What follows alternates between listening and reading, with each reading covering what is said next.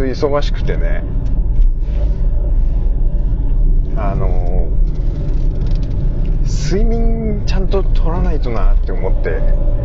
あのいるんですけどもいつもね、まあ、おじさんになってくるともうなんでしょう睡眠不足が本当に露骨にそのレスポンスに影響してくるというかいやもう現実問題として頭の回転がもう本当に遅くなっちゃうんですよね。寝不足っていうだけでもう遅くなってしまって仕事もはかどらなくなってきちゃうんで。それだったらもう1時間早く帰って1時間でも長く寝て、うん、睡眠時間ね。大事ですよ本当に。だったらねもう帰った時にスマホ見たり何したりちょっと自分の時間を何でしょう確保したいななんて思っちゃってね。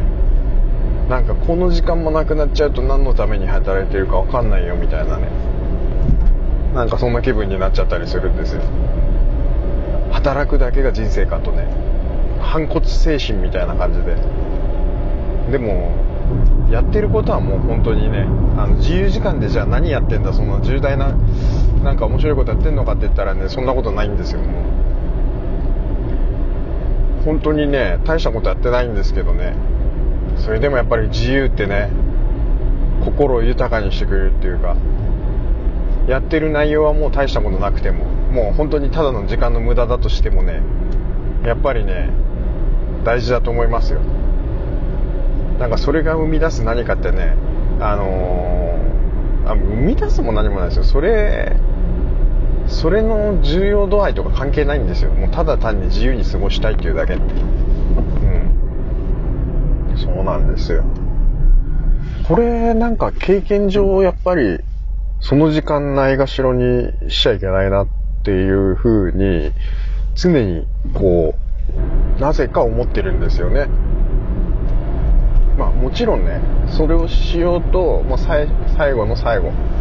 まあ全てやることをやって布団に入ってやろうって思ったら眠くなって寝ちゃったみたいなことはね結構あるんだけど。でもじゃあそれそれやった日って朝起きて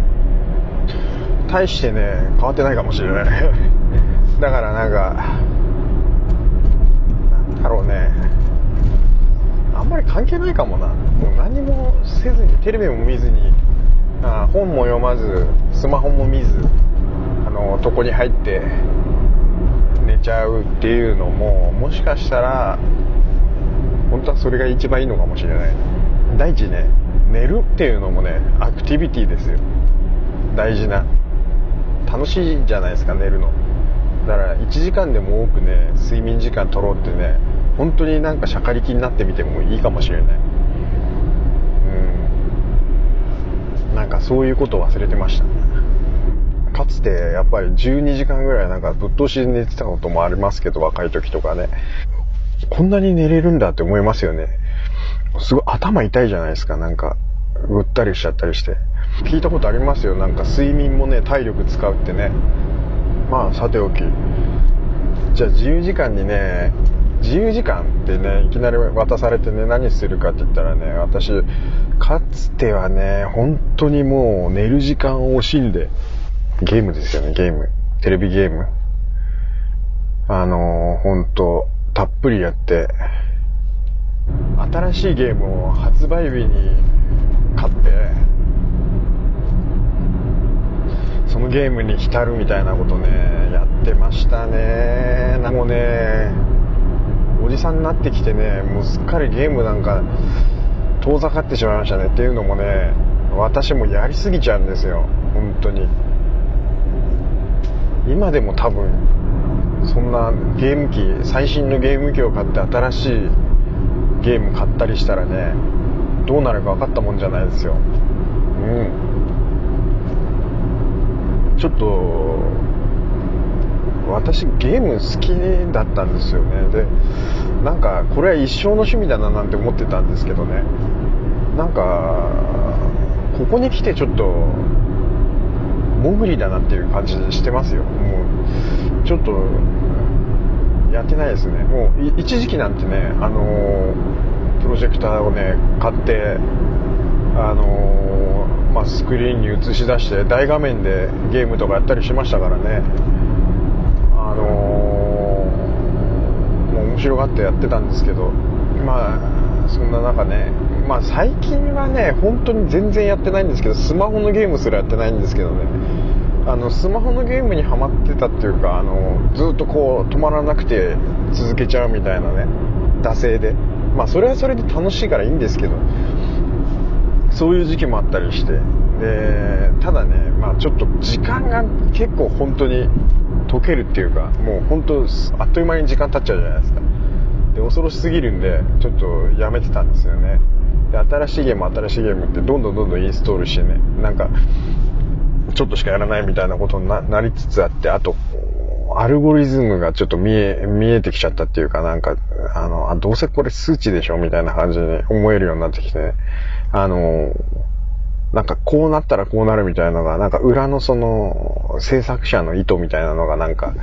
急に冷めちゃったりしてね、あの、ハマってる時はなんかどっぷりやってるくせに、だんだんだんだん少しやり始めるとなんかそういったあの気分になってきちゃって、あ、なんか急に飽きたな、みたいな。そうやって もう全然やらなくなっちゃったりして。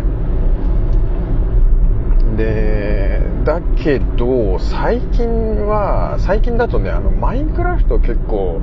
最近でもないな、もう、何年ぐらいだよ。5、6年ぐらい前からやったりしてて、でもちょっとここ1、2年やってないんですけど、サンドボックスゲームっていうの？なんかその、ゲーム内のフィールドに材料を集めたりして、それを元に、こう、ものを作ったりして遊ぶゲームなんですけどね。私はね、あの、マインクラフトやっぱりサバイバルで、あのー、まあそんなに難易度は高くしないんですけど、その状態でやるのが結構好きで、レルムスってあの、サーバー、サーバーも借りてやったりしてるんですけど、そうですね、子供とやったりするんですけど、まあでも最近全然ログインしないから、もったいないな。うん。でもなんか、あの、最近じゃあほら、なんだっけ、あの、Facebook のあのメタ、メタがやれやろうとしてた、ななんて言うんだっけ、あれ。えっと、ほら、セカンドライフみたいな、なんだ、バーチャルリアリティじゃなくて、なんか忘れちゃったな。名前、ほら、あるでしょ。なんつんだっけ？ちょっと忘れちゃったな。あの、ひどいね。もうちょっと、脳が、脳が死んでる。はい。ちょっとやばいです、やばいです。はい。オンライン上の中の世界で人と会うみたいな、そういうことをね、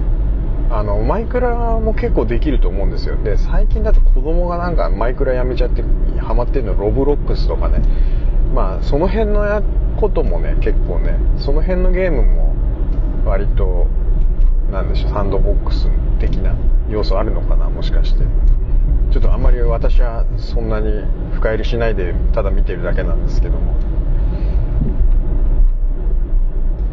まあでもね結構なんか本当ゲームは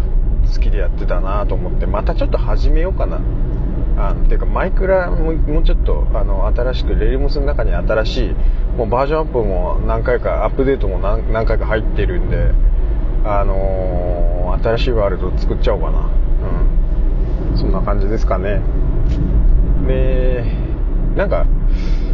なんかリスナーの方と一緒に、こう、遊ぶのも面白いなって思ったりしましたけど、ちょっと相変わらずあまりこう、視聴者数、あんまりそんなに伸びてないんで、まあ、まあ、もうちょっと様子見て、それで、ちょっと、そうですね、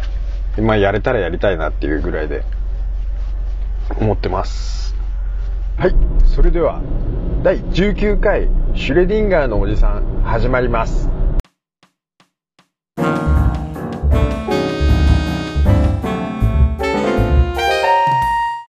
クラやりたくなってきちゃったな。あの、かつては、あれやってましたよ。ロールプレイングゲームとかも結構好きで、最後にやったのなんだっけな？ドラクエの8ドラクエ8ってなんかあの錬金釜使ってなんかいろいろやったりする。主人公があの竜の子孫みたいな。あちょっとネタバレしちゃったのかなこれ。あんまりやる人もいないと思うんで大丈夫かなと思いますけど。あじゃあね今日今回のタイトルを申し上げますでで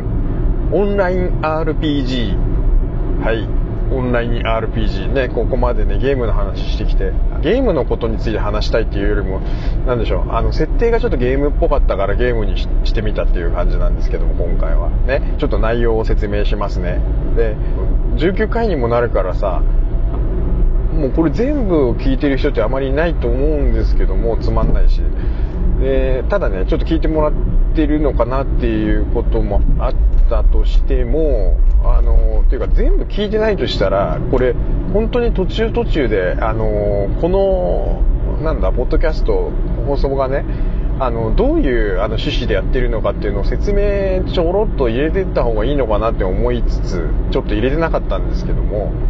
えっとこれねえっと緩い思考実験をするおじさんがただこうのべつ幕なしただ喋ってるっていうだけのあの一人でやってるポッドキャストなんですけどちょっと今回、あの、タイトルを、もうこれもね、あの、思考実験も自分で考えた思考実験でね、あのー、なんか全然こう、内容についてこう精査しないで、パッと思いつい、思い浮かんだやつを、ちょっとまあこんな感じかな、みたいな、僕こう、なんでしょう、終着点みたいなのを見定めながら、あのー、軽く、軽くライトな気持ちで作った思考実験のネタについて、それについて喋るっていう、なんか、あのちょっと何の意義があるのかわからないこうポッドキャストなんですけども。で今回タイトル申し上げましたあのオンライン RPG っていうこのネタなんですけどもね。で内容の方をいつも説明してるんですよ。ちょっとこのタイトルを言った後に。オンライン RPG の内容を説明します。はい。オンライン RPG のミッションで3人でドラゴン退治というのをやってます。はい。上級、中級、初心者の3人チームが条件です。はい。えー、上級は装備を複数持っていて、中級は人揃い、えー、初心者は装備なしですね、状態としては。はい。で、インフレした外敵が強すぎて、初心者は装備を得ないと先へ進めない。はい。以上です。でまあねちょっとなんかこれまた3人あの3人のこう冒険みたいな感じになってしまってこのポッドキャストって3人パーティーものっていうのかな？うん、ちょっと多いかなと思ってて。ななぜかね。なぜかこの形になっちゃうんですよね。はい。第3回の「毒の川」とかね。第16回の、えー、3人の運命っていうね。そういう回があったんですけども。あのー、そちらでもね結構3人の、あの冒険っていう感じの、あの、内容の思考実験になってたんですけども、えじゃあ今回のこの思考実験について考えていくんですけども3人でこうミッションを、あのー、しないといけないという条件があるということなんですけどもね。上級者と、まあ、中級者と,、えーと初心者でこのミッションっていうのがドラゴン退治なんですけども3人パーティーであの進めなくちゃいけないっていう内容になってるんですがあのある村っていうか町かな。ある町にあのリスポーンしてあのこうポコッとこうミッションこうするよってあの選んだらそこからこうスタートしていくわけなんですけども上級者で中級者スポーンしますよね。で、まあ、3人とも一斉にスポーンするのかな。これはちょっとわかんない。ミッションをやるよって言ったら上級者の方はね大体このゲームのあのミッションってどういう風に始まるかっていうのは分かってるじゃないですか。であと装備もね複数持ってたりすると思うんですけどもね。でちょっとこれ設定で言ったかな？ったよね。あの装備を、まあ、複数持っているの上級者の方は、ね、何個か持ってて、まあ、それロールプレイングゲームやったことある人は分かると思うんですけど。あのまあ、やってるとどんどんどんどんこう装備もね、あのいいものいいものに変えていくじゃないですか。で変える時にまあ古い装備を売ったりする人も多いと思うんですけどもちょっと気に入ってた装備とか、あの、ちょっとこう取ってあったりしますよね。アイテムの持てる上限までは持ち歩いたり、まあ、またはちょっとどこかに預けたりとかしながら、あの、装備を複数持ってるってことは多いと思うんですけども。でまあそうそういったことであのこの上級者の人は複数持っててそれで中級者の人はやっとまああのなんでしょうね。あまあ売ったりしながら、まあ、人揃いのあの装備を持っているっていうことですね。で、まあ、初心者の人はあの始めたばっかりです。初心者なんでね。超初心者なんで何も持ってないですよね。丸腰なんですけども。リスポーンされてなんだこのゲームなんつってね。あのまあ大体そうね。なんかいろいろこうあちこち触ったり、ね、宝箱あの開けてみたりとかねするのが多分ロールプレイングゲームの作法みたいなとこあると思うんですけども。あのー、まあ、やり方わからないからもういろいろとこう行ったりしちゃうと思うんですよ。でね街の外に出てあの外敵が強すぎてあのすぐに死んじゃうみたいなゲームオーバーみたいな感じでなんかスポーンされたあの初心者はねあの次から次へと多分あの出てっては死にっていうことをねなんかしてしまうと思うんですけどもね。3人でドラゴン退治のこのテーマに沿っていくと思うんですけどもテーマに沿ってやろうと思うと上級者は上級者と中級者と初心者のミックスの3人混合チームを作らないといけないんですよ。あのそういうこともあるので大変なんですけども、まあ、上級者と中級者、まあ、その2人はね多分目目的が分かってきててなんならもう上級者と中級者はあっという間にこうパーティーを組もうよっていう話になると思うんですよね。であのー、まあぼちぼちこう分かってきている中級者もあのー、上級者からま、声をかけるなり中級者の方から上級者を探してパーティーを組もうっていうのはちょっとその辺はわからないですけどもまあそんなような形で2人はすぐにあのこうつながることはできると思うんですけども初心者はもうこれ本当にゲーム始めたばっかりなんで何が何だか分かんない状態でポンポンポンポン出てくるわけですよね。まあ多いでしょうね人もね。でそんな中ねやっぱりスカウトするとしたら出てきてすぐに消えちゃうというか、まあ、街の外に出て死んじゃうような初心者をね、パーティーに入れるっていうのもなかなか難しいと思うんですけども、中にはやっぱりこうじっくりとこう、どういうゲームなんだろうなんてね、ちょっと内容を把握しようと思う初心者も何人かいると思うんですけどもね、そんな人があのじっくり探索しているところに、まあ上級者の方から声をかけて、こういう、あの、3人でドラゴン退治をしなきゃいけないルールなんだよっていうことを、まあ、教えてあげて、で、もうその3人のパーティーも、まあ、あの、上級者と中級者と初心者でやるんだよっていうことを教えてあげる。初心者なんでね、あの、ゲームのこうシステムも分かんないと思うんですけども。で、まあ、本当に上級者と中級者がチュートリアルのようにね、あのいろいろ手ほどきをしてあげて戦い方とかも教えてあげるっていう必要が多分出てくると思うんですよねドラゴン退治するまでにちゃんとこう鍛え鍛えていかないといけないということもあって。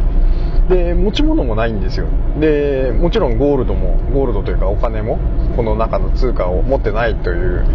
ことですよね。初めスタートした時点で。でそしたらねやっぱりねもうこれ装備渡すっていうこうことしかちょっとゲームを進行するのにもうそれが必要必須っていうことになってくる。あれなんかちょっとかしいな。なんかこの思考実験ってただのゲームの説明になっちゃってますよね。思考実験になってないと思うんだけど。本当なんか最近こういうの多いな。もうしょうがないけどしょうがないからもう進めます。そうですね。でまあ装備をそしたら上級者はあのー、まあ、鍛えるにしても何にしても装備をつけなくてはすぐに死んでしまうので、まあ、装備を与えますよね。でまあ譲渡も可能なのでパーティーになれば。でそうですねパーティーになってじゃあ3人であの、えー、街の外に出て初心者のレベルアップですね。ちょっと鍛えていくっていうことですよ。これをね鍛え上げてで初心者も援助を受けて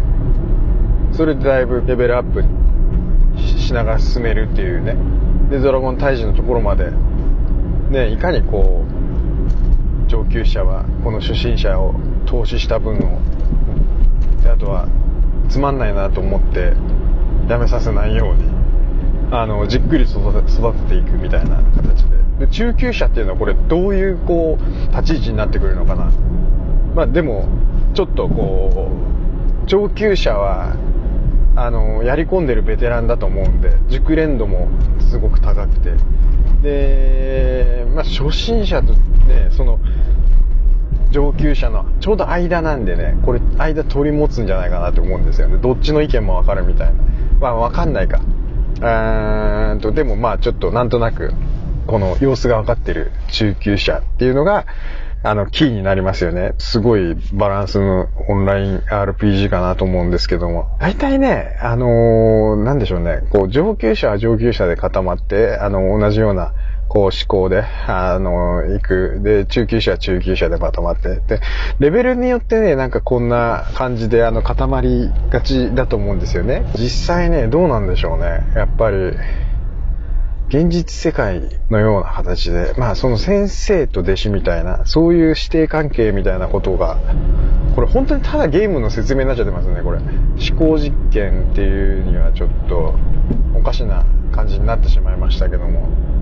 まあでもね、あのー、こういうこともね、なんか、なんでしょうね、ちょっとやってみたかったんですよね。なんですかね。上級者が上級者同士でそのまあ遊ぶっていうのもいいと思うんだけどミックスしてこれから入ってきた人強制的に連動の違う3人があのどんなこうこう面白いですよね。ミックス混合で。なかなかねでもね難しいと思うんですよ。上級者が初心者にいろいろ教えるっていうのは。やっぱり中級者のその